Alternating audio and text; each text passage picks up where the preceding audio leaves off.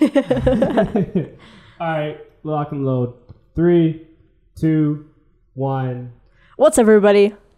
Did I say what's up? Yeah, you did. You said Can we what's start up. again? No, I heard it in my headphones.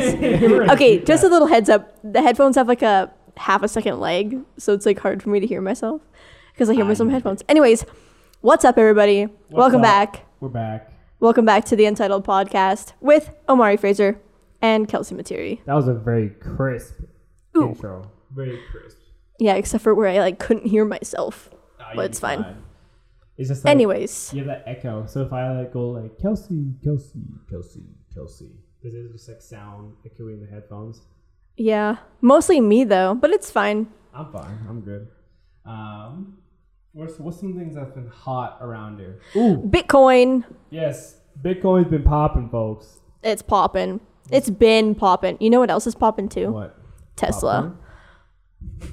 Oh, you think you're funny? Okay, funny guy. All right. Uh, yes, Tesla has been popping.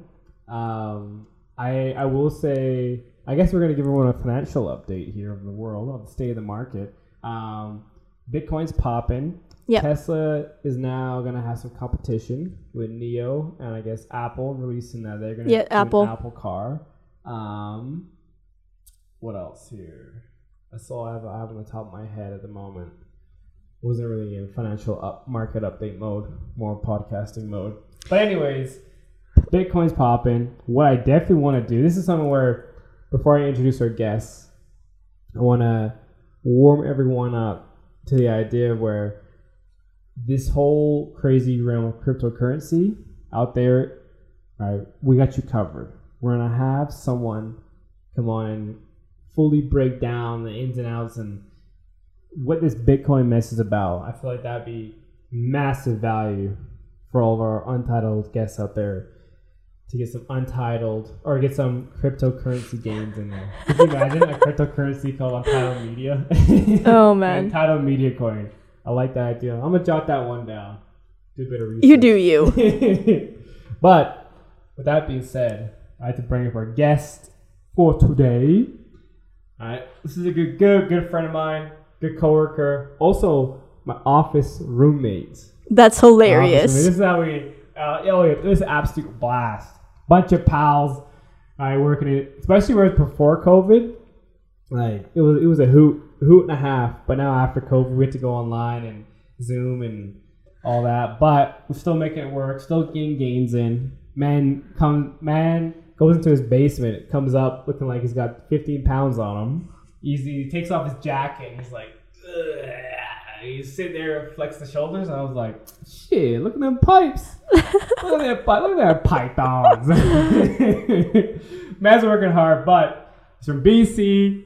Lots of experience from all over the all over the world. A well-traveled man, Mr. Josh Fawcett. What's up? Thanks for inviting me on, guys. Uh, welcome, welcome to Untitled. You know? Pleasure. My pleasure. Yeah, do your appreciate ar- it. Do your arms want to say hello as well? I mean, Why not, right? Kelsey's like, what is happening right now? I just, I'm just See, observing. this is what when, when guys get gains. We just like compliment each other obsessively on it because we just know like how much takes how much it takes to get. no, for sure. But also, like, you haven't seen each other like super recently, right? So good point. This COVID that does nonsense, change things. It mm-hmm. does. It's a little bromance, you know. Yeah, Yeah, it's cute that we've been or missing. whatever. You should have seen us in our office. Yeah, you're probably like throwing things at each other. Paper airplane like love notes. Paper airplane like business deals. I don't, I don't know what you're talking about. I'll just leave a You would- voicemail. I'll leave a voicemail. And you pick it up. Yeah, myself, myself. This is this is 2020. Come on now. 2021. Holy, That's true. We are in a different year now. we are. different era, different times. You know, it's not too bad. Um, and with that, speaking about different times, how's the how's the? Because I haven't seen you. I've seen you in and out, but I guess not consistently as much with COVID. But how's things been? What's up? What's happening? How you doing? You know, I know there's lots I want to get into, but how is Josh Fawcett doing? Yeah, I mean, it has been a while for sure. Things have been good though, man. It's uh, it's crazy what you can accomplish even in these times when you just put your mind down and just get at it, get after your goals. Right. The only thing holding you back is the six inches in between your brain, in between your ears. I mean, which is your brain. I mean, yeah, I guess it's just funny the way you worded it. My brain, my, My six, brain. my six inches of brain or my ears? of brain. Hey, Um, you know. and and with uh, and with that as well, um, you know, you def. I guess we've all been through like a transition hmm time of different things and different opportunities, different avenues that have come up and everything. And you know, Absolutely. I can say for myself with I don't know, all the things all the things I got in the go, it's just like ah like you know, I can it's so strange to think about, you know, what last March, April was like in the massive transition. Yeah. You know, 'cause Yeah. It was. you you're or you go, you go. yeah no it's just it's been it's been a crazy ride this last year for sure and uh yeah it's it's one of those things where you know none of us saw this coming Mm-hmm. and there's a lot of people that kind of just let it control them and take over their life and i wasn't about to let that happen and i made the decision to you know get back to what i love doing and it's it's been awesome so That's what we like to hear. That's what we like to hear. So, what have you been up to? what have i been up to Yeah, Lots of tell stuff. us all the details. Lots of stuff. So I, I, I was working uh, when this all happened. I was working in the fitness industry at uh, at a gym, helping people get started, getting getting working on their fitness goals. And at that point, I was I was at a point where I just wasn't focusing on myself. I was too in, ingrained in wanting to help other people that I totally forgot to to take care of my own self, right? And I know that's a trap that a lot of us get into. But when when COVID happened, it was kind of like a blessing in disguise because I now had the opportunity to use that time that I didn't have before to start focusing back on myself. Hmm. And you know, when the original lockdown or restrictions, whatever you want to call it, happened, um, I, I made the decision with a couple of friends of mine that we were we were just going to start this little workout program every day, and it was just body weight movements at home. Sucked at first because I was so out of shape. You don't realize how out of shape you are until you start training that way, and uh, just throughout that process, you you get to learn kind of who you are. You rediscover yourself, so to speak, right? And I loved it. I love that process. It, it it brought me back to, you know, I, I come from a sports background growing up, so I was always I always had a competitive bone in my body, and I kind of lost that over the years just with you know working and, and all this other stuff going on in life. But now that I've found something that I'm passionate about again, I have that competitive drive back, and it's awesome. I love it. I like what you said with the competitive drive mm-hmm. because that that's actually one of to lead into because you're you're training right now for a competition. I am. Yep. No, Yep. is that that uh, and that's interesting because um, at first you know you had a bodybuilding phase, but now you're into this new. Is it fair to say new sport? New to me. New to me. New to me, yeah. It's I mean it, it's been around for I think 14 or 15 years now, so it's it's not I mean in the grand scheme of things that's pretty new Yeah. when it comes to sports, right? But there's a lot of misconceptions still out there about the sport and, you know, how you can like a lot of people have this idea that, you know, if you do CrossFit, you're going to get injured, Mhm. right? And I mean that can happen in any sport. Doesn't matter what sport it is, right? I, I Yeah, grew up definitely. playing soccer. I I got injured. I saw my teammates get injured, um, pretty bad ones too, um, which is kind of surprising. And we weren't faking it, by the way. Um, I know Soccer players. too. um, but it's it's it's a sport that's been growing and it's changed significantly in the last, I would even say, five years. And it's something that I just I just started getting into, and you know what? I found something that that I actually love in CrossFit. And that's something that I haven't felt in a really long time when it came to my own personal fitness. Yeah. Yeah. I think it's hard too because you, like you said, you kind of like lose track of who you are, especially when you're used to playing like sports and stuff, um, which people, other guests have mentioned as well. Is like you're an athlete. Like, what are you after? You know what I mean? And it's hard to to find an identity after that, right? Absolutely, yeah. You've you've you grow up playing a specific sport for like I played soccer for 11 years. It's all I knew, really. And you get to that point where you have to make the decision to, you know, follow your passion in sport as an athlete or, you know, what everyone kind of says you have to do, which is make that decision of real world or in some cases fantasy for a lot of people, right? Yep. Um, so at that point, you you make the decision, and you you just feel like you're lost at first until you until you can find something that will replace that that hole in your or void in your mm-hmm. life, right? So it, it's tough. It's tough for sure, but Yeah. it can definitely be done if if you're open to it and you mm-hmm. you actually pursue something again. Mm-hmm. I'm curious, like, what got you into CrossFit then? Because you you mentioned that um, you were doing body weight stuff and you're just trying to get back into it, and then like, what sparked that? Yeah, so it was through it was through a program that we got through an app online.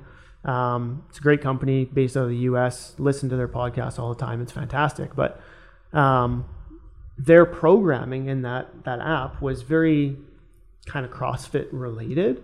So a lot of the movements, a lot of the body weight exercises were mimicking CrossFit workouts and things like that. So I started doing a little bit more research into CrossFit and I started watching YouTube videos and watching past games um, over the, the last few years. And I just saw something that really intrigued me, is really what it came down to. I just, I don't know what it was specifically, but I knew that watching those videos, doing those types of workouts, how it made me feel was something that I hadn't felt in a really long time. So I knew that as soon as that lockdown ended, the initial one, that was the first thing I was doing. I was going to go find a CrossFit gym that I could call home. And it's funny when when you go out and and you the first thing you look at, you know, there's people that are impulse buyers, right? Where as soon as they see something that they like, they buy it.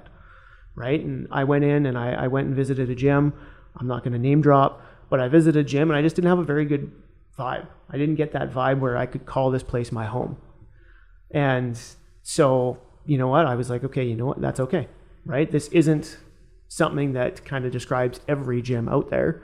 This is just that particular gym, right? Um, so this is when I, I started reaching out to some people that I knew that had been coaching uh, or been training in the CrossFit realm for, for a little bit. And I found my what I like to call my new home at Optima Performance Training. Um, I went in, I had a meeting with the coach, and it was that's that's it. It's history now.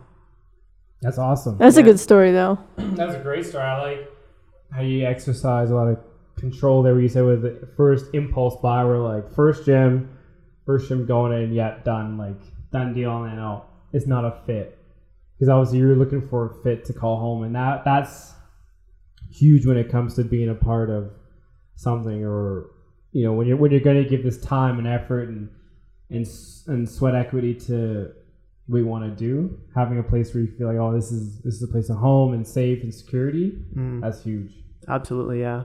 It's definitely something that you need to to really value if you want to be able to get to that level of performance. Right? If if you I feel like if you're in a place where you can't be yourself or you just can't see yourself growing, then you're not going to be able to achieve what you want to achieve in anything in life, period. Right? So I took that I took that to heart and I, I knew that it was just an experience. We all go through experiences in life, but it wasn't the the end game. Right? And the biggest thing that threw me off was just, you know, I knew that I wanted to be able to get to that competitive level.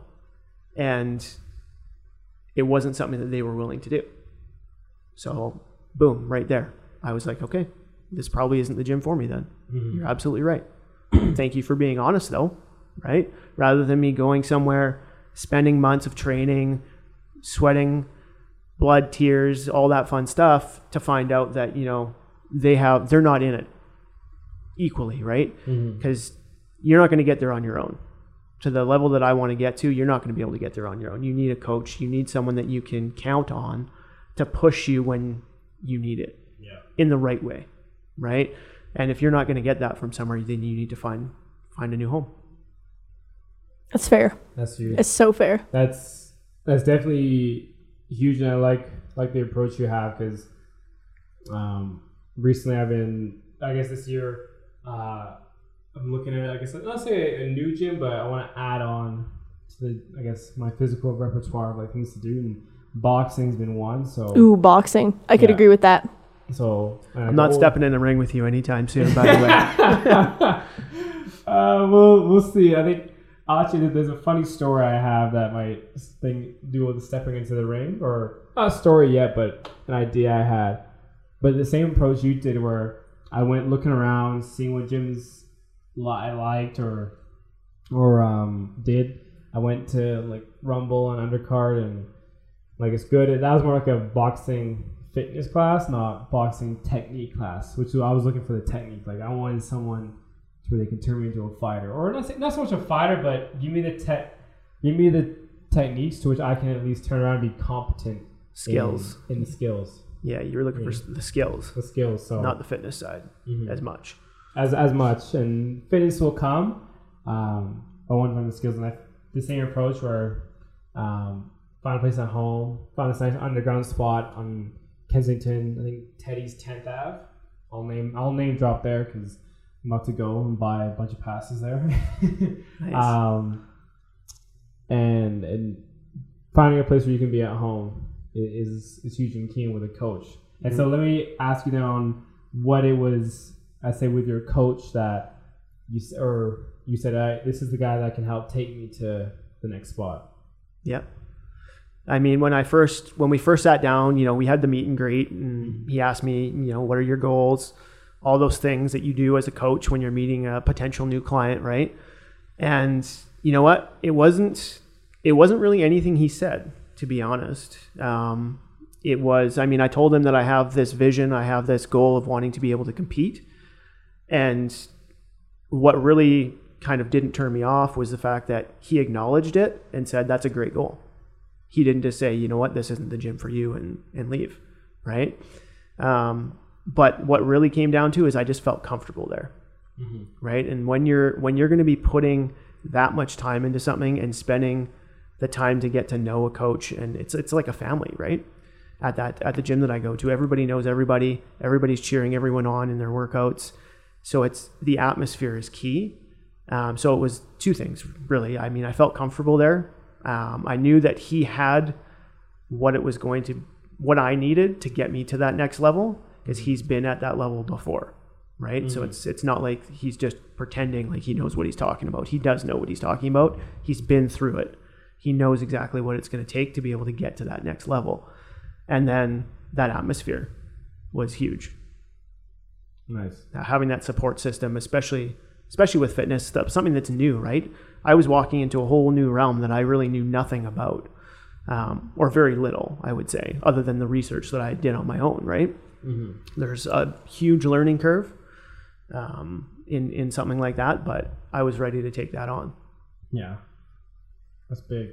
Yeah. With with the research you did, did did you ever let that sway your opinions or um, ideas permanently, or or just you just take them in and just say, hey, I'm gonna keep this in mind, but I'm not gonna let it affect what um, affect my views or my point of views. Because obviously there's a there's a few. Obviously, I find when people like do their own research, they just find one one article, one page, one Google search, and that's it. They're they're uh, PhD in whatever they do. Yeah, it's it's not. They need way more in depth. way more in depth. But I take it you had the approach of like, let me gather, assess, and we navigate my way. Yeah, I mean, there's always going to be those types of people, right? Where they Google search something and they see a negative review and they're like, nope, not doing it, right? And I guarantee you, you can Google search anything and you're going to find negative things about whatever you're searching for. It doesn't matter what it is, right? You can you can Google you can Google bad things about Google. exactly, True. right? And and a bunch of negative reviews will pop up. So it's kind of funny that way. But um, I wasn't really when I was doing my research. I wasn't doing research to you know assess the sport or make a decision as to whether or not this was something I could see myself doing. I was more researching, you know, what does it take to be able to compete in this sport? What do I need to do not just physically but mentally. What what kind of nutrition do I need to do? I was, you know, taking advice from high performing athletes as opposed to a, a regular Joe off the street who just has an opinion about something, hmm. right? And I think that's where a lot of us tend to sway is is we take the opinions of people that we don't even know who have no value to us whatsoever because we have no idea who this person is and we take that to heart. And we use that to make our decisions. But the only person that's being negatively affected by that is you. You totally cut yourself 100%. off to an opportunity that you really know nothing about Ooh. Well, it's like letting people's opinions persuade you when it's like not what you want. Like you have to follow what you want to do. You know? Yeah, like if I mean I used to be that guy to be honest because I, I did start in a bodybuilding aspect when I first started training, yeah, fitness, and I always had that mindset of you know we've all heard it before like oh CrossFit, pff, whatever, mm-hmm. right? It's a bunch of stupid movements, whatever, right? We've all heard something weird or negative about it, but when you actually do your research, the right research, quote unquote, um, and you see what some of these athletes are able to do, I don't care what anyone says. These are the fittest people on earth, hundred percent. Absolutely, and and that's why I like, and that's why I've always had an a, upfront appreciation with CrossFit because I'm like, oh, when I look when you look at them overall athlete, like you could put them in a position where it's like swimming, they could do well, running, they could do it, toss them in some football pads, right? They might not know the skills, but physically they're there. Rock climbing, um, polo, uh, water polo, I should say.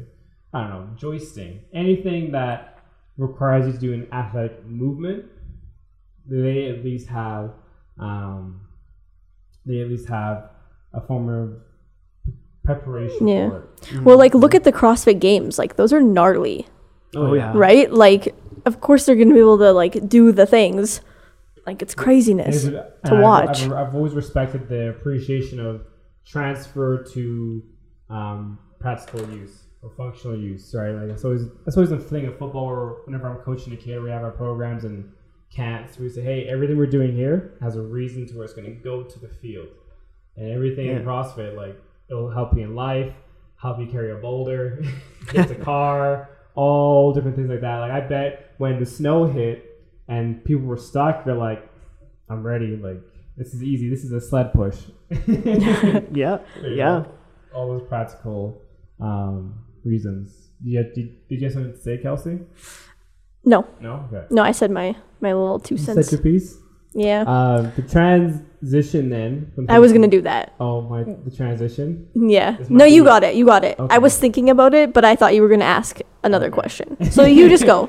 You're You trying to got keep me on this. Timer. Um, outside of outside of fitness and CrossFit, you're also very well versed in trades and finance. Yeah. Because I know you, um, I know you were in trades for a bit. Which one do you want to go into? I'll let you have a choice. You want to do touch on the past and trades? Yeah, let's Yeah. we'll we'll do a little bit of both A little bit of Um because yeah. I feel like both are a big part of who I am today. So, um, I originally after high school, I really didn't have an idea as to really what I wanted to do. Um, a couple of friends of mine decided that they wanted to go and and do trades, so they both went into electrical because they had the idea of you know electricians they're clean they don't have to do the dirty work they couldn't have been more wrong. Um, doesn't matter what trade you're in there's going to be something that you're going to get dirty doing right? Oh, 100%. So I, I ended up going and i was still in bc at the time when i first started that program. So i started the pre-apprenticeship program at uh, bcit out in burnaby.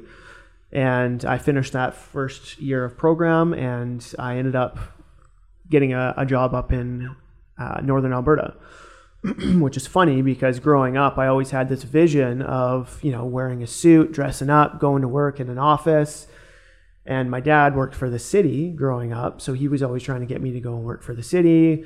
And in vancouver it rains like every day almost. Um, it feels like at least when you're young. Um, and i was like no i don't want to go work outside. I don't want to get wet and be all gross all day and, and do this. So you know I, I did exactly what I said I didn't want to do, and I went and worked up in northern Alberta, where you're completely exposed to even worse elements, um, negative forty, wind chills. You know, you're working outside in plus thirty, uh, wearing coveralls, hard hat, all that fun stuff, pulling cables. It was it was interesting for sure. But you know what? I'm grateful for the experience that I gained um, throughout that process because you know you learn a lot of really valuable life lessons putting yourself into those in, in that environment right? Um, you really learn who you are as a person and and what your your tolerances are. Um, especially being secluded you're with the same group of guys for x amount of days. You have no family life really right? Because at the end of the day you're you're working either you know 10 days on have 4 days off two of which you spend traveling. So you're really not getting a balanced life so to speak right? But you know what I wouldn't trade that experience for the world because it taught me a lot and I have a lot of valuable lessons that I learned from that. Uh, I met some really good people while I was up there too. People that I can still call my friend to this day. So um, yeah so that's that's basically how that happened. And but i knew at some point in the in my career so six years ago now i actually got injured as an electrician. I tore my rotator cuff in my bicep. And at that point i knew that one you're just a number because you know in the trades they always preach safety safety safety as soon as something happens though it's complete 180 and they're like oh eh, shouldn't have done that that's on you um, here's your bags. See you later. Right. So I got injured. The company I was with at the time let me go the same day. Did a bunch of other stuff. I'm not going to talk about it. But um, at the end of the day, I knew that this wasn't something that I was going to be able to do long term. One, because of that injury, and two, just because I knew I didn't have that passion anymore for what I was doing. It was mundane. I was doing the same thing day in, day out.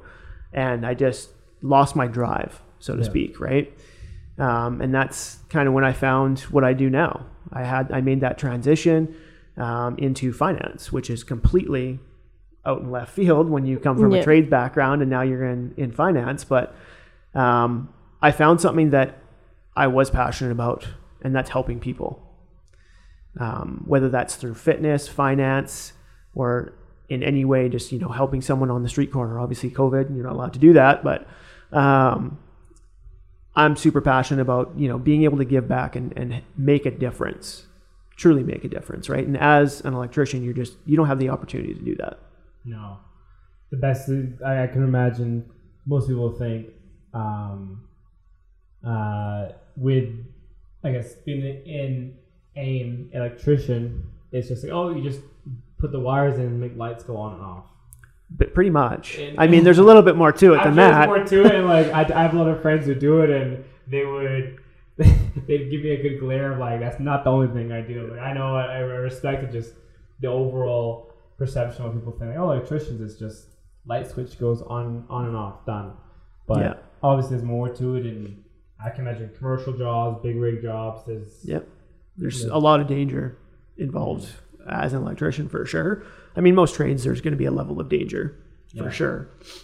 there's um funny I, I like that where you said that that transition went from like complete 180 was my parents have a saying where you know you either use your brain or your back to make your income hmm and at first and like fortunately my parents have you know they're both you know they both work their office jobs or no my dad's retired now and mom's just a part-time prof but it was something to where she said hey no, nothing's wrong with it but there's just there's just more longevity with using your brain and your back because your back you know will go as far as you take it.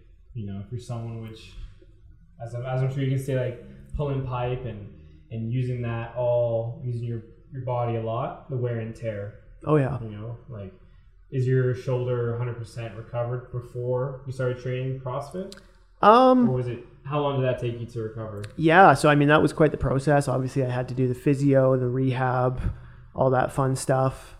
Not at all. Um. But it's actually at the point before I started CrossFit. It was at the point where I felt like it was actually now stronger than my other shoulder that I didn't damage. Um, which is kind of crazy because it's not my dominant hand or side either. But um, I think I lucked out because I, I, to be honest, at the point when it happened, it wasn't torn enough where I would need surgery, Okay, that's good. which is good. But at the same time, I was like, okay, well, I don't need surgery, but is it going to be able to heal properly on its own to the point where I'm going to be, still be able to do everything I want to do? Yeah. right? And at that point, I was like on the fence because I didn't know, right? I didn't know how my body was going to react. And one thing you do learn when when you get an injury like that is, you know, how much we take for granted, Mm-hmm. our bodies especially, right, and the things that they can do. Um, even just sleeping was a hard thing for me to do when that happened. You'd roll over in the middle of the night and wake up in, in pain, right? It's it's crazy how much we take, you know, our bodies for granted until something happens, of course. Mm-hmm. Yeah. You get taught the lesson the hard way. Yeah. Yeah. it's and it's different because you always hear these injuries with athletes like oh torn rotator cuff and joints and ligaments but you know they have a team and organization who's has a vested interest in like we'll get you better like you just do the steps. We have a team that will just focus on on you and they're back in like months. Mhm. but then there's that reality of when it's civilization with people um, you know, injuries like that, no, they, they're going to take years. You They know? can, Yeah. We yeah. don't have access to the facilities, the the treatments. You know, waking up and having a guy come massage you out, ultrasound, heat, ice. You know, the the one The full- yeah. the full work. Like, you know, it's a complete it's a complete difference to what I imagine of this as regular people, non non high performing athletes that have a team. Hmm Just get them better. Oh, absolutely. Yeah. It's it's night and day, really, right? Mm-hmm. Mm-hmm. And one thing that you know CrossFit's helped me with is I came in and on the injury front, seeing as we're on that, I I ended up didn't even know you could do this, but you I sprained my lumbar. I had no idea what had happened. It didn't happen while I was training. Never seems to, right? You never have that cool story of yeah, I was I was deadlifting 500 pounds and I I sprained my lumbar. No, I was bending over to pet the dog when that happened. But uh, I, oh, I remember this. Yeah. yeah, so it's kind of crazy. Um, I, I bent down, pet the dog. All of a sudden, I went to stand back up, and I was like, "Oh, that didn't feel right." So I went upstairs, tried to lay down on the floor and stretch stretch out a little bit, and I go to get up, and I, I just couldn't get up. I was like, "Okay, this isn't good," right? So I, I managed to crawl my way into my bed. Um, laid there for a little bit to see if it would get any better, and it didn't get any better right? So I, at that point, I was I was getting a little nervous just because I, I my dad I've seen what a back injury can do to someone, and his quality of life now is going to be changed forever. Forced to retire early due to back injuries and and all this stuff. So it's something that I take very seriously, and uh, I ended up actually in a wheelchair from that injury. That's Um, crazy. Yeah. And I was back in the gym because of my coach adjusting my programming, making sure that I was doing the right things to get my back back to normal, so to speak. Um, I was back in the gym within five days after being in a wheelchair from the day that I was in a wheelchair. yeah. Not doing anything I was doing prior to that, obviously, but moving, doing the things I needed to do to rehab it and, and make it so that it wasn't going to be a problem moving forward. So, I mean, that speaks volumes to just having a coach that knows what they're doing, Mm-hmm. especially. Well, and also too, like a little goes a long way. Absolutely. You know. Yeah. I agree 100%. Mm-hmm. I have a question about the finance side. Yeah. Though. So what what was it about finance over some some other kind of like wear a suit and dress up and like what other you know what I mean? Like business jobs. Yeah. Like, I what mean, was it specifically? Do you have a do you have a reason? I don't know if there's something that I could say that was, you know, specific as to the reason why. Um, when I was growing up in high school, I was taking accounting. I thought I wanted to go into accounting. Um, I was that nerd that always had his homework done the day before, so I would just sit there in class, do nothing, because I was ahead of everyone else. Um, but I think it was more, again, the I think I found somewhere that I could call home with where I landed up. And it wasn't I don't think it really has anything to do with finance. My mom actually comes from the traditional industry, so I grew up around you know banking and and that kind of stuff, right? Um, so it wasn't really the finance itself. I love numbers for sure. Don't get me wrong. Numbers is probably one of my favorite things, but it was more the the atmosphere. It was a place that I could call home. Okay. The people that I got to meet and, and get to know, like Omari, um, Hey. um, is really what what made that probably one of the best decisions I've made, career wise. Let's say. Interesting. I like that because some people are like, well, I want an office job and I want to be a businessman or woman and I want to do all these things, but it's like there are so many different things to do that relate to that. Oh, 100%. Yeah, so that's why I wanted to know like what was it? Because you had said like I want. I pictured myself in like the full suit, going to work kind of idea, right? Mm-hmm. And it's so broad when you think of it that way. Oh, absolutely. I mean, you can honestly, you can dress up in a suit and go work at a It's true. supplement store if you really wanted That's to, true. right? Um, but at the end of the day, it, it wasn't really the suit, the tie. You know, there's that saying: "You look good, you feel good," right? Yeah. Yes, to a degree, that's that's very true. But it was just the way being in that environment made me feel, as opposed Confident. to anything else. Confident, comfortable. Like this was a place that where I knew that I could go out and actually make a difference to the level that I wanted to. Do you have a situation in like a past work environment where you're where you knew like this is I can't do this. Like this is not like the opposite feeling to feeling comfortable. Like a gut feeling like I hate this job. I can't do Oh, yeah. this. Oh, what yeah. are those what are those examples? Many times in my my electrical career, for sure. Um, one that kind of strikes me as as one that stands out would be I was I was working up a job in Fort McMurray, and it wasn't a camp job. It was you know living living out. So we had condos in in the city of Fort McMurray, and all of my coworkers were you know that type of person who like loved to party. They lived to drink and have fun and stay out late and do you know stupid things. Um, and that just wasn't me. I never have been into anything like that. It's never been my thing. And being in that environment, surrounded by everyone that you worked with, that's what they wanted to do on their time off. After they finished work, the first thing they grab is a beer out of the fridge, not go to the gym or, you know, make a good meal for dinner. It was beer first, everything else can wait. Right? So that was a, a an environment where I knew that this wasn't going to be somewhere that I could actually excel. Interesting. Yeah. And was that did that did that have to do more with the surrounding, the surrounding your not say the surrounding people, but the culture and atmosphere of of those places. Absolutely, yeah. And I mean, I know that's not the only place that that Yeah. happens, right? That's that's most trades in general, right? Or they're commonly misconceived as that. Yeah. Uh, Um, but it was definitely the atmosphere, the way it made me feel when I was around them, because you know I was the outcast. I didn't like partying. I didn't want to go to the the bar and have a beer with the boys, so to speak, right? Um, I would much rather go spend my time working on myself in the gym than going out and wasting money on on alcohol. Right? I worked all day to earn that money. The last thing I want to do is hurt myself by ingesting something that that isn't going to be aligned with where I want it to go. You're s- basically throwing it away at that point. Exactly. For someone like you who's like I don't even like this stuff. Yeah. Yeah. It's it, it. What's the point, right? It's it's it's like eating something that has no nutritional value just because it tastes good. What's the point? Right? Yeah, you get that instant gratification of something that you like the taste of, but you're not getting any long term benefits. There's no other benefits other than that short term taste mm-hmm.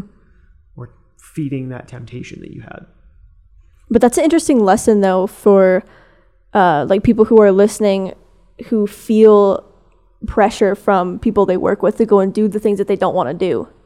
You know what I mean? Because I feel like a lot of times there's more people who are like you, who are like, I know I don't want to go party, but they end up going because they want to fit in, Yep. and that's just not. You have to you have to find within yourself to be like, no, like that's not me.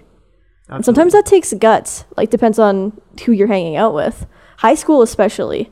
I feel like high school is Yeah. a place where that happens too often.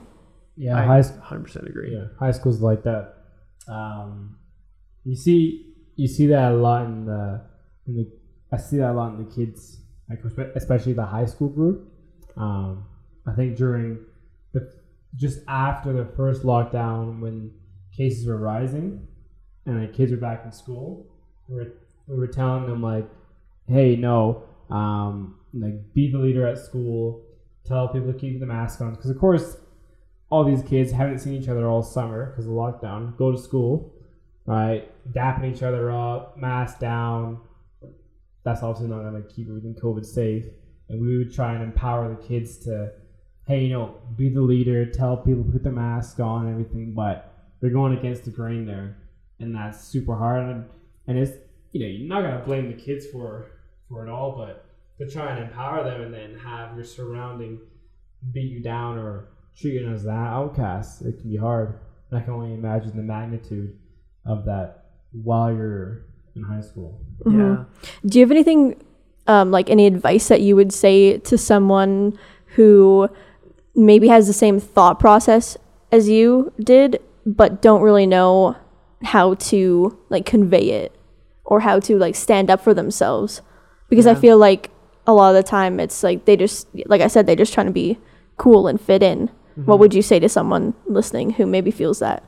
Yeah, I mean it's it's a tough position to be in for sure. It's not going to be easy, but you need to you need to ask yourself is is what I'm is what I'm about to do going to benefit me in two, three, four, five years time, right? And if it doesn't align with where you want to go, is it really worth your time, or you know worth being able to to fit in, so to speak, right? Because if you fit in now, but it's not where you want to go, it doesn't matter whether you fit in now because it doesn't align with where you're going. It's just a something to consume your time at that point, right? Mm-hmm. So I mean, you gotta you gotta really ask yourself: Is this going to be something that is is the right decision for me? And it won't be easy. I'm not going to sit here and sugarcoat it, but um, you need to to look inside yourself and figure out what is more important for you at that point. I feel like that's so important because I mean it's not just for I mean high school kids. I mean it's for everybody or people who are, you know, have their parents influencing them at 20, 21 years old, right? Absolutely. yeah. Or have their peers influencing them telling them like why would you why would you do that? That's a dumb idea. Yeah. You know what I mean? Why would you start a business? Like it's going to go nowhere. Yeah. You know what I mean? Yeah, and you know what I mean. You're always going to have that. It's not just Oh, something that always. happens in high school, Oh, exactly. and it's That's what I it's mean. honestly, it's probably going to come from the people that say that they love you the most more often than not, right? And it's not because they're trying to pull you down or drag you down or tell you you can't do something. It's coming from a place of that they actually do care and they love you, and they just feel like they don't want you to step outside and and excel if it might end up getting you hurt right so they're coming from a good place but you you just need to if, if it's your dream if it's something that you really want to do you just got to go for it 100%. I love that. Do it. Love that shit. Just Do do, it. it. One thing I've been telling, um, actually, I even dropped this Kelsey into our group chat, um, and it was funny you say that with like the closest people. You know, they want to see you thrive but not get hurt. Um, I guess this has a relation to which uh, I think one of us, I forget who, I think it was Maddie or Jane that posted something about like how like a random stranger's giving them more support. And I was saying that it's crazy to see how the people who you think will support you don't, but the strangers are like all for you. Yeah, it was Maddie. It was Maddie, yeah. And I remember Grant Cardone saying this, to which he says like, "Strangers have what you want," and it, it's more like the maybe on the sales side and the um, the side of which you know when you're when you're putting yourself out there and you first start your friends and family don't help you, but then you have some Joe Blow, not say Joe Blow, but like random stranger doesn't know you, gets to know you, and is like rooting for you. It's like, hey man, I want to see you win. Mhm. and you're just like, why couldn't I get that from my parents, Yeah, or your people. from or my, or my people, and then all our life we're brainwashed to think strangers are bad. Now, granted, strangers that are that have different um, intentions or creepy intentions, yeah, those are bad. But those have good intentions and want to see you win, those are the those are the ones you want to surround yourself with. Definitely, yeah. Yeah, that's it's very true. It's pretty crazy actually, and I think it's it comes back to the same thing, right? Like the the your family, the your closest circle are afraid to see you kind of jump ahead of them, so to speak, inadvertently. Like they probably don't realize that's what's happening when they say these things, but um, that's essentially what they're doing. They're portraying their insecurity sometimes, so that you don't grow out of them, so to speak. Obviously, you're never going to grow out your family, but that's just the way that is. Like even with my CrossFit, that I want to to be able to compete. You know, I'm not at an age where I'm the typical age to be able to compete at that level. Um, and you know, when I first told my parents that I wanted to do that, one is like, "Yeah, that's awesome, go for it," and the other one's like, "Oh, be careful, don't hurt yourself. Why are you training all the time?" Right? Um, and it's like you just gotta say, you know what? I appreciate that. Uh, I acknowledge what you're saying, but I'm doing this for me, not you. Mm-hmm. Right? At the end of the day, what you do is for you, no one else. Huge, huge. Huge. You know, right there. um, other question we got for you now to touch back on with the finances. Uh, what are two things you wish you would have learned about finance um, in school? And then what would you say would like to be taught in school? Maybe as the education system progresses forward to helping people be prepared on the financial education side. That's a good. It's such a good question because it's so true. Like, it's half the stuff you don't learn. Half of the life stuff you just actually pretty much all of the life stuff. honestly, you literally don't learn in school. And as I was like going through these questions and Omar and I were talking about them or whatever, I was like, man, like. Why did I sit and learn about X amount of things when I could have been learning about important like money stuff like taxes or stocks or like I don't know all the good stuff business stuff I don't know and literally anything Tangible things that you can Yeah. actually use, right? Like, yeah literally anything what do I care about Egypt's history? What's Yeah. that going to do for me in my future? yeah Probably nothing unless you go into Egyptology or whatever, right? Yeah. Which is probably not going to happen, right? yeah so I just Um, want to know what you want to like you have to say about that Yeah, no, I'm I'm 100% on the same page, right? Um, now more than ever, there's there's so such a void in what's being taught to the kids in school, um, and it's going to be hard to to really say, you know, two things, right? There's so many It's different true. things that you could you could say. Um, one for sure is, you know, you kind of touched on it, Kelsey, when you said taxes, right? It's it's life, right? You can't avoid that, right? It's going to happen whether you whether you want it to or not, right? As, as weird as that may sound, but um, learning how to plan for that, how to prepare for it, how to you know take advantage of different strategies and things like that when it does come to taxes can be huge. Makes a, a, a- world of difference um, throughout your lifetime, right? And then the second thing I would say is probably something super simple that you can use in, in many aspects, and that's something called the Rule of 72. Right? It's Einstein's rule, came up with it however many years ago. Um, the banker's rule, right? And it's you basically you take your rate of return, divide that into 72, it'll pop out the number of years it'll take your money to double. It's pretty pretty simple, but so powerful. Just to In- know. Just to know. Um, Absolutely. that's huge, and that's one where, like, I don't know, but I'm sure there's there's there's a handful of people there who don't know that simple tool, which can easily give you an idea of like, all right, if I put my money into this or um, put this on your credit card, what then? Because that rule also works on your debts, and it's very scary when you when you calculate it that way Yeah. and realize your debts are doubling every four years. Um, if you're someone who's not gonna touch them, so Yeah. that's massive. Yeah. It's it's like that big cloud kind of weighing over you when it comes to debt. For sure. And then what? Sorry, what was the second question? Uh, which that you, I guess you learned in school, and then what would you then want to proceed and teach to schools? Teach to schools. Yeah, would it be would it be the same concepts, or would you then flip it and and teach them something either on a certain level? Yeah, that's again, that's that's a tough question. Um, I feel like you know even even the educators these days probably don't even know most of this stuff, which is a scary thought, right? They're, these are adults usually that are teaching these courses in high school or university or whatever um, that might not even know those simple concepts that I just mentioned, right? Or know enough about it to teach someone about how it actually works, right? So, to be honest, I mean, I think it's just creating more awareness around the subject in general.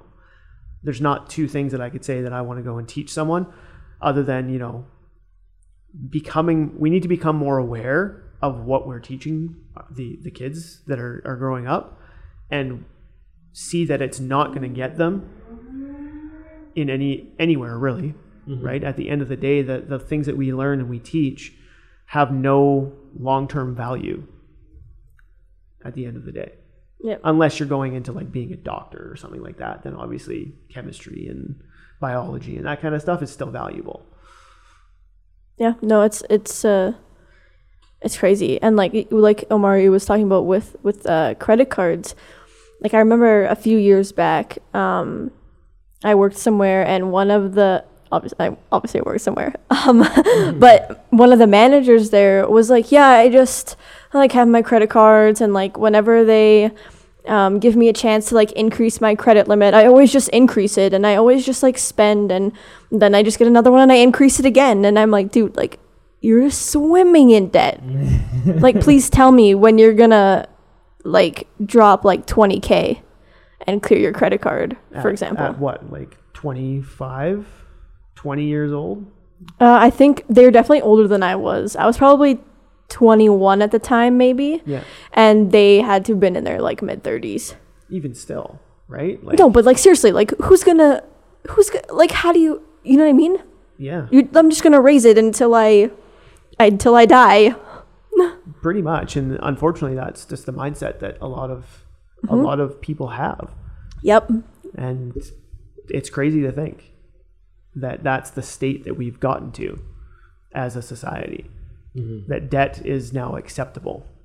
And is not just acceptable but it's almost sought after in some cases. And the sad part is is that the, the industry will sometimes take advantage of that. There's there's money in debt, and that is an area which I guess we I guess we we've seen it on the industry side or the company side where they'll touch on yeah this this product and that. And I know I think one of our times we had a one of our one of our conferences out um, a regional conference. We had it out in Banff. And it was well we had a nice little celebration late nights. Um, I was playing pool at 2 a.m. with I'm not gonna say his names for the sake of uh, protecting his identity and all that, but just was talking with him and I was like, how what's it like on the industry front? Like what are they looking at? What are the numbers? And he's like, right now we're up and you know, they were a lending company and I guess there's our side and this is there's the uh, there's multiple channels to like the distribution they have and he's like other companies are just like pumping people through with debt over and over and over and yes they do get profits out of it but they just know like it's hard to look at sometimes because you see like damn this is going to damage a family or da- damage someone at what level but i guess it's nice not to not to toot our horns or our horns but um you know we're, it's nice to be able to fix that for people at, at times and give them that relief yeah which has been which has been Mhm. sometimes. That, that light at the end of the tunnel right yeah, yeah the light in the tunnel, which is nice. Mhm. Um, to to that as well, um, I have a question here. I was, I was thinking of. I was like, oh, I gotta ask him this. Um, shit, I forgot. man that's my favorite question i love that one Oh, I love that question. Shit. Shit. Um, the what would you say has been your biggest? Um, I'll, I'll, I'll let you um, like make it so that you don't have to like show any names. But what's been your biggest story of where you've gone into you had a situation, had a family, had a case, and just completely changed their um, outlook on finance in the future? Uh, like you, you, could, you, could, you can explain it to where it's compliant and no names and data and all that, but just the overall feeling that that person had. If you want to touch Yeah. on that. Yeah, I mean it's it wraps right back around to kind of what we already talked about, where it's you know debt is now an acceptable thing, and it get it got to the point for this particular individual where you know they had a truck, came from the oil patch, as a lot of Albertans do, right? That's the dream of Al- the Alberta dream, right? Back in the day, um, had a seventy thousand dollar truck, thousand dollar payments a month just on the truck payment alone, not including gas, not including Hey. insurance, none of that stuff. Um, swimming in credit card debt and, and line of credit debt. Uh, probably at the end of the day, he was probably in debt about $110,000, right? Which, you know, in your mid 20s to early 30s, that's no joke, right? And got to the point where that individual could no longer work in the same capacity that he was. And oh, now what do you do? Right? You're living off of government money, government funding, and how how are you how is someone how can they expect someone to keep up with that lifestyle coming from the the oil patch, right? Where you're making four, five, six grand a month to now only making two to three on government subsidy and still be able to make those payments and keep up and live, right? Yeah. Not yeah, you might be able to make those payments, but you have zero dollars left over for food and toiletries and going having a little bit of fun every now and then, right? Um, so you know, we work with some great companies, and through one of those great companies, we were able to kind of restructure some of that debt. Um, brought his total debt down from you know that hundred ten thousand dollar range to getting completely rid of the vehicle, getting him into a new vehicle that was a lot more fuel efficient as well at the same time. um, brought that total debt down. You know, he was outgoing. He was probably you know twenty five hundred dollars a month just in payments, not including food, rent, none of that. I can only imagine what side's interest, what side's principal. Exactly right. Um, and we were able to bring that payment down to, you know, five hundred bucks for the car, so half of what that truck payment was costing him, and the remainder of that debt, which was about thirty thousand, minimum payment on that was probably somewhere in the range of you know five to seven hundred fifty bucks a month to one hundred and sixty five dollars a month. Ooh. Zero percent interest, five years, you're completely paid off. Right, and when you when you're able to show someone that and you can literally see that weight lifting off of them as you describe this and tell them that you're able to do that for them it's it's there's nothing that can describe it or replace that mm-hmm. it's the best feeling Well, that's like just the truck payment alone going down that much. Like, look at what you have from that, hmm. right? Like, that already right there, like, f- fuels so much more change by you starting with like one thing. Mm-hmm. Like, I'm sure he loved his truck or she or whatever loved their truck, but like, what a big change. Yeah. You know? absolutely i mean Sometimes you got to do it. Yeah i mean it's not ideal but you got into the position you are in doing things that weren't ideal as well right?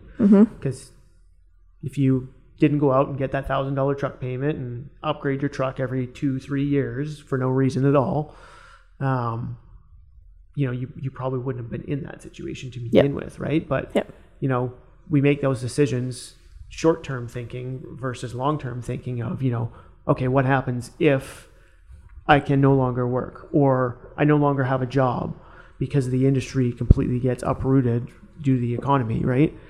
We don't think that far ahead. Most of us don't, right? Um, so there's there's nothing. I'm not saying that you know people that are in that position are are in the wrong because you just you didn't know any better, right? Most of us, and that's what I love about what we do is is that we we provide that education around options. We don't try and force things down people's throats. We don't try and, you know, say you need to do this, otherwise you're completely screwed, basically, right? We we lay out the options and say, you know what, this is what I would recommend, and then we go from there. I can only imagine him being able to you, you give him that proposal and being like, "Hey, look, um, we can cut this debt down by by close to half." More than. Mm-hmm. like, yeah, more than half. Just being like, Yeah. what? And you know, they ever have that moment where it's like, is this too good to be true? And it's Yeah. like reassure him, like, no, no, it's it's it's, it's, it's real. This is Is that frequent? Like the too good to be true, like feeling? for, for people? for- I would say I think it really just depends on the on the individual, right? And what their belief level is and kind of where their what their background is, right?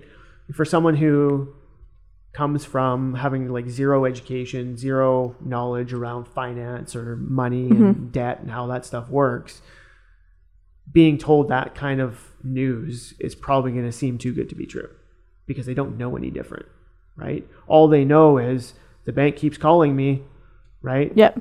They're increasing my credit limit, which I love because now I have more money to spend because I don't make enough money to pay the bills. So now I can use that to help pay the bills until we get to that same point again where your credit card's maxed out, your income doesn't make up enough to support your lifestyle, and then all perfect, the bank called again. I can increase my credit limit. Perfect, I can breathe again for a little while, right? Um, so I feel like there's a lot of people living quiet lives of desperation.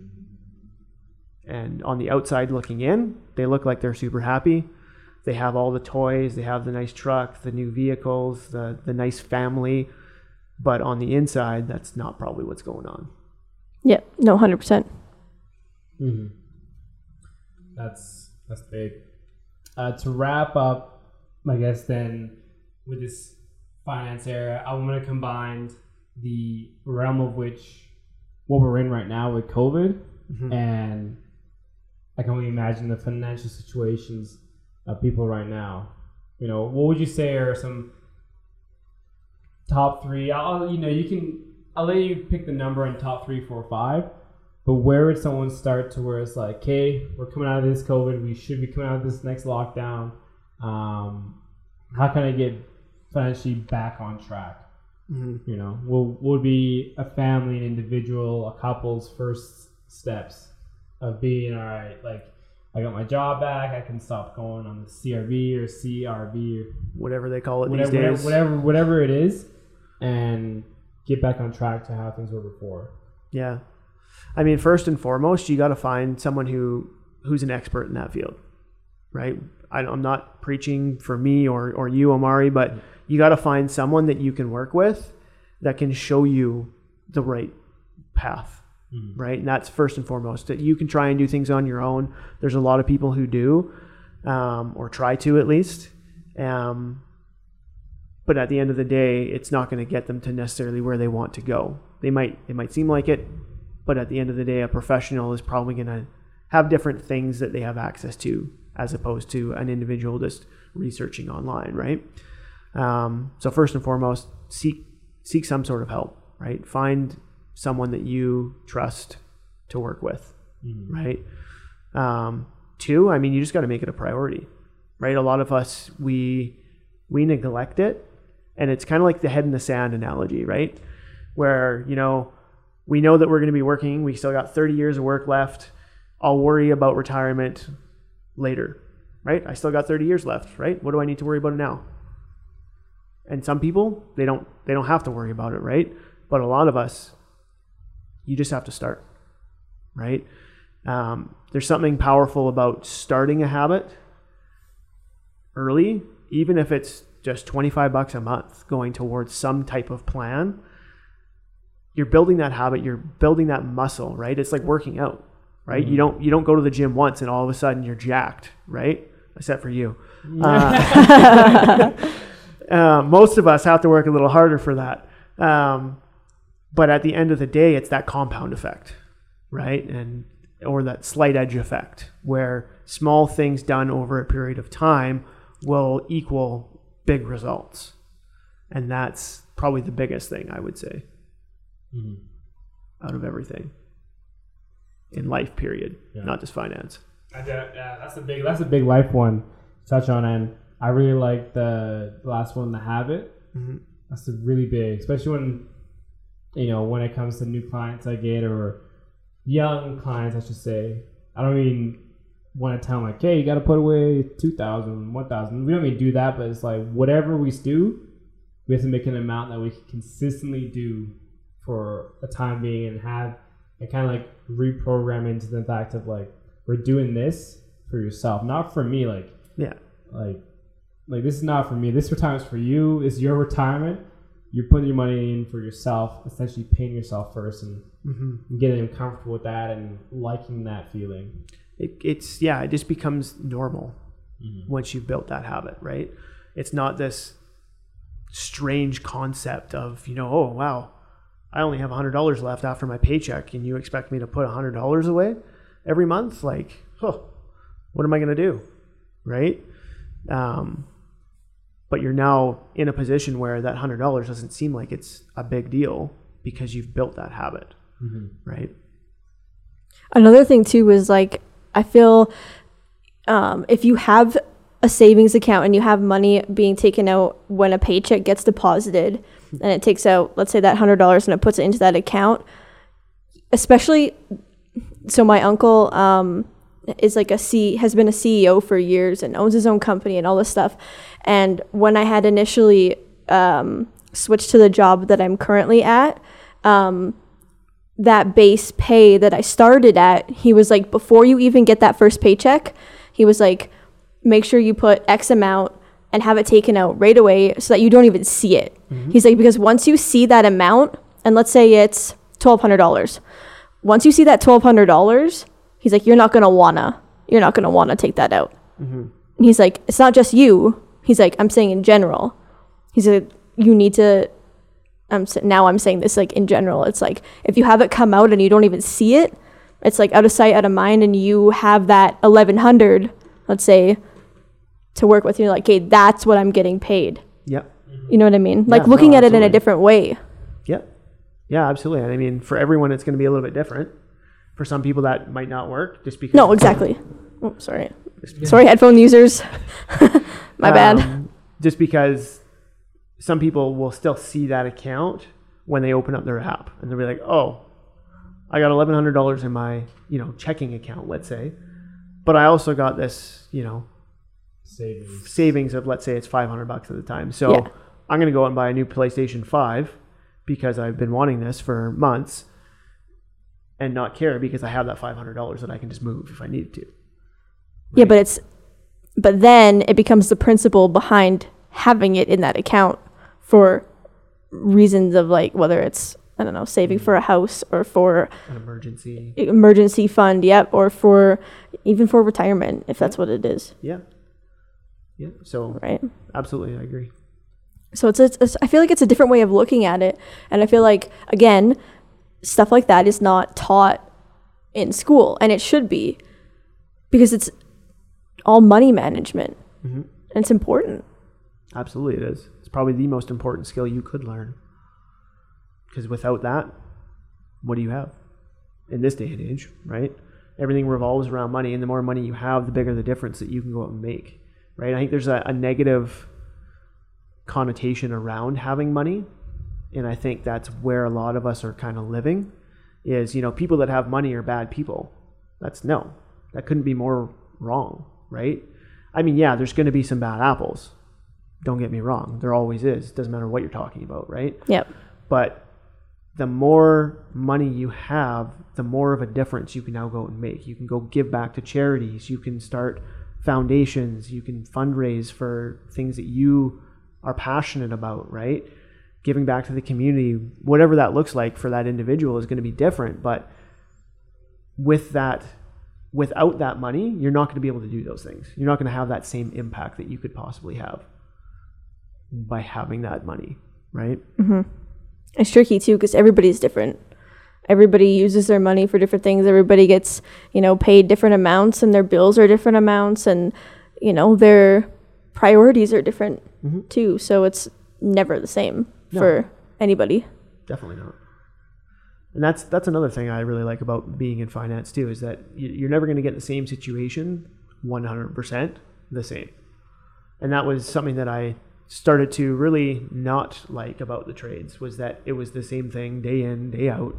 Nothing ever changed except for where you were pulling the cable, right?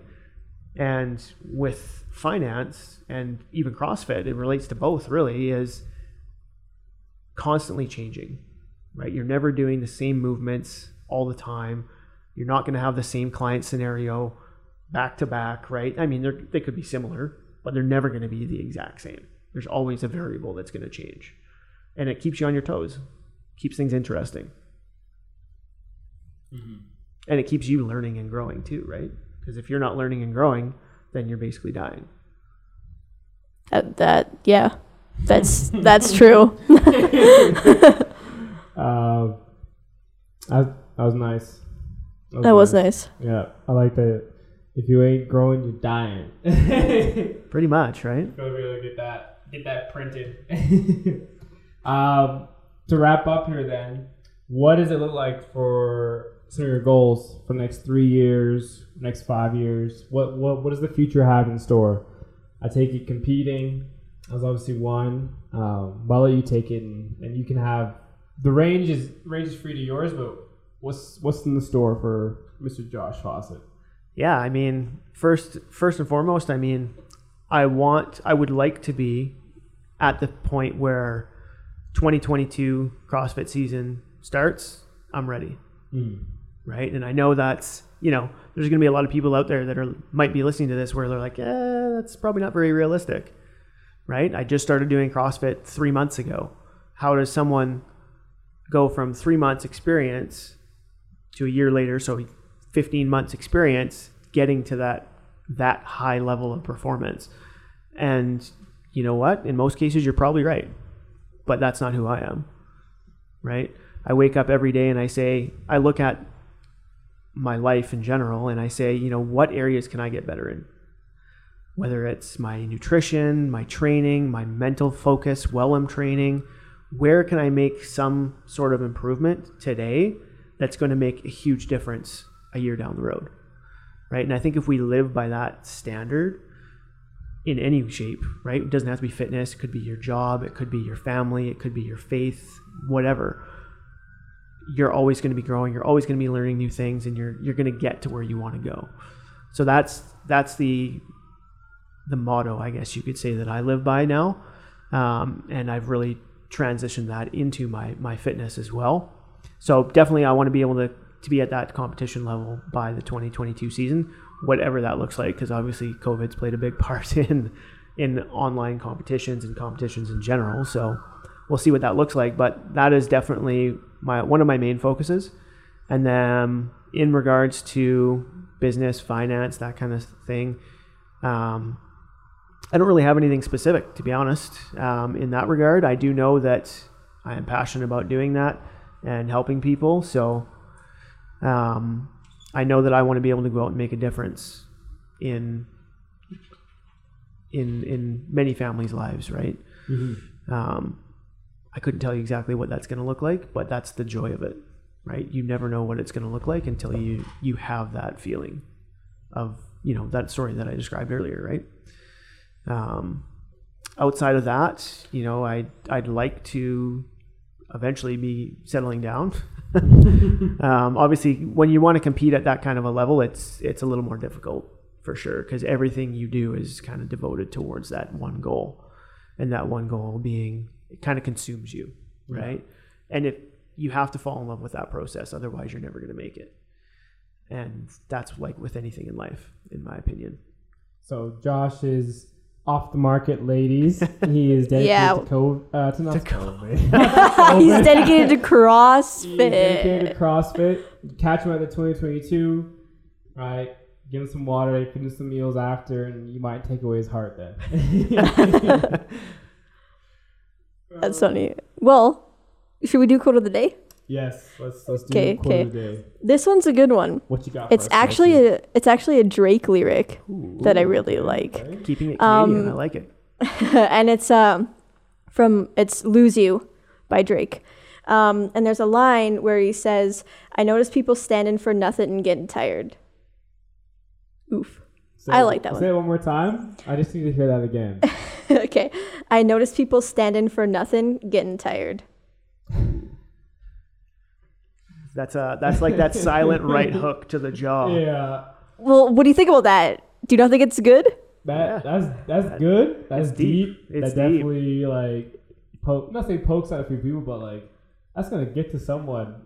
yeah so know? what what are your thoughts Omari? I feel like like I think she's taking a jab, bro. no no i'm not i'm just like usually we discuss the quote of the day so i'd just like to know what you I- guys think about I, I feel like that quote is very direct because it basically takes a gut punch, like silent, silent to you right hook. Not to me, not to me, but to like people who are just doing nothing. Okay, yeah, because I was like, that's not you, no, no, Omari. No, it's that's far from what I'm doing. I'm like at a point now where I got so much going on. I'm like, I need more time. Yeah, true. But to I can imagine like obviously when you just say it, cool, but like imagine being told that from like someone who like you look up to or Mm-hmm. someone who's your peer side by side or someone from who you think is you're beneath or whatever and they tell you like you're just standing around here doing nothing like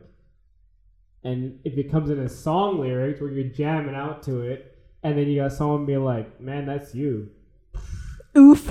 Oof. hey oh you're done you're done like that's tough and that's one of the ways like a direct wake up call like you need to go into the matrix and be like all right what am i doing you know am i just standing here in line you know pointing just seeing things go Getting by? tired. or are you just hopping on the train hop on the rail on the, on the boat and doing something so uh very direct, very impactful quote for those who, you know, are doing nothing. But I might that's the way I that's the way I perceive it, and and it's it'll be interesting to hear you two take because I I take that one as very direct, not to myself, but I can imagine to, you know, in the improper tone and or maybe the right tone and the messaging you're trying to get across. Like someone could take that quite raw.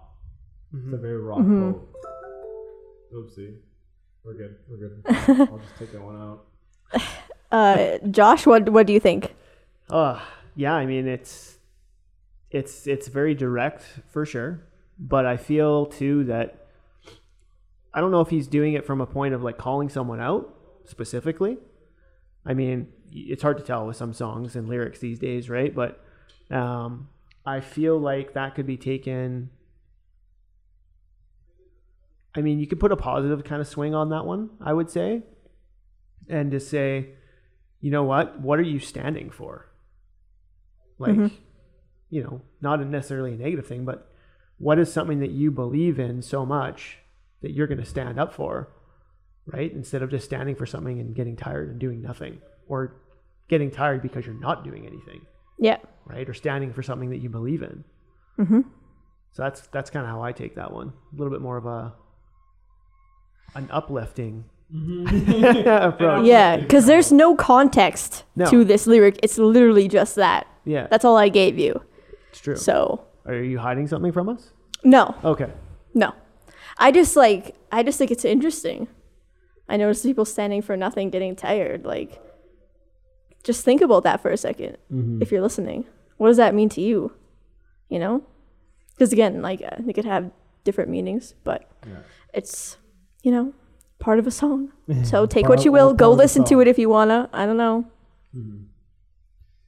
All right. That's all I got. That's all I got. Okay. Well, I think that wraps up today. Josh, Boom. anything on anything on your mind that you want to tell the people? Tell the people Oh, tell them the tell them the pal story. Actually, the pal story. The pal oh story. I think man, that's what this was because I think Kels. Anytime you call, Kelsey's like, I say, "Oh, what's up, pal?" Well, that's what we are. Sorry. But it's excessive. yeah, It's like every second word, every like second sentence has pal in it. Yeah. What's wrong with that? What is wrong with that? We're a bunch of pals. Absolutely Yeah. nothing. Yeah. So I don't even really know how this originally started, but there's uh the three amigos at our at our office here. We've somehow managed to uh, call each other pals, and uh, the three OGs of the the group, I guess. So Mari's one of them, um, and then the other two we've got the the I think it's the OP, Yeah. yeah, the original pal, right? Mhm. Then we've got the MP, which I really don't have any idea where this one came from, but that one stands for Mexican pal. Um, and then we've got the BP. And Amari, I'll let you. It's the uh, black pal. So yeah, I don't even. It, it's kind of funny. We uh, we talk in code at off at our office sometimes. We you know when we were allowed to go into our office, not working from home, but um, and people would always be like, "Who are you talking to?" Oh, just pal we knew. over there. We knew. we knew. what was going on. Yeah, that's pretty much. I, I don't know. Do you have a different perspective on that No, story? I, I mean, we just Seen as you're one of the pal. pals. pal is just a nice way to be like, "What's up, buddy?" Or like, "Hey, man." Or like, it's nice, quick, like, pal. Like, Sup, pal? "What's up, pal?" But like, I say with, pal. with, with emphasis. Like, Yeah, I'm always like, "Hey, what's up, pal?" I have to really come back from the mic. I don't want to blow you guys' ear, eardrums out. Um, but it's a it's a happy tone, it is. you know. Yeah, Very catches you off guard sometimes Yeah. for sure. They're very loud. Yeah, it's a very loud pal. You have to be The on whole group, toes. the whole group, the, the the pal group is just very loud. Yeah. You can hear them from any any corner of that office for sure. Oh man, It's good times. Well, that's a Lot of cute story. Pardon? Well, that's a cute story. Very good story. um. Well, Kelsey, fun. Um, You're saying it like I'm leaving or something. No, no, It's no, been a no. slice. Been it has been a good episode, though. It's Been a great episode. I want to thank Mhm. Josh again for Yes, coming on. Touch on his story, what he's got for the future, giving y'all some financial tips to help you guys get set. That's the biggest thing with what me and Kelsey had in store for 2021 is get you guys started. Which with Nuke, you got some goal setting. Oof, um, yep. Get your minds right. Josh, drop some some financial knowledge, getting your mind obsessed on a goal. CrossFit, definitely looking forward to seeing you crush that. I'll be at the competitions, dabbing you up with sweat pal. Oh, there's lots of that for sure. Um, and we got we got some more in store for you guys. So Oh, yeah, we do. Um, stay tuned. Uh, remember, eat your veggies, drink your water, and cash them big checks. Right? I know my man Josh sure eats his veggies because he gave me his meal prep and he's like, put this in the fridge for me. Rice, broccoli, chicken breast, He's also got a meal bag of of veggies, bag of veggies, cucumbers, so- and carrots. and his jug of water. And That's water. a small Yes. one. I've seen him have a bigger one. This is his on the go one. That's just a shaker. Yeah, He probably has a big one next to him in the car. it's it's in my bag. I knew it. Drink your water, guys. Come on. Come on. Okay. Well, folks, take care of yourselves. Stay safe. And we'll see y'all on the next episode of Untitled. I try to add some effect there for y'all. All right, catch you later. Peace, Josh. You gotta say bye. See you guys. Bye.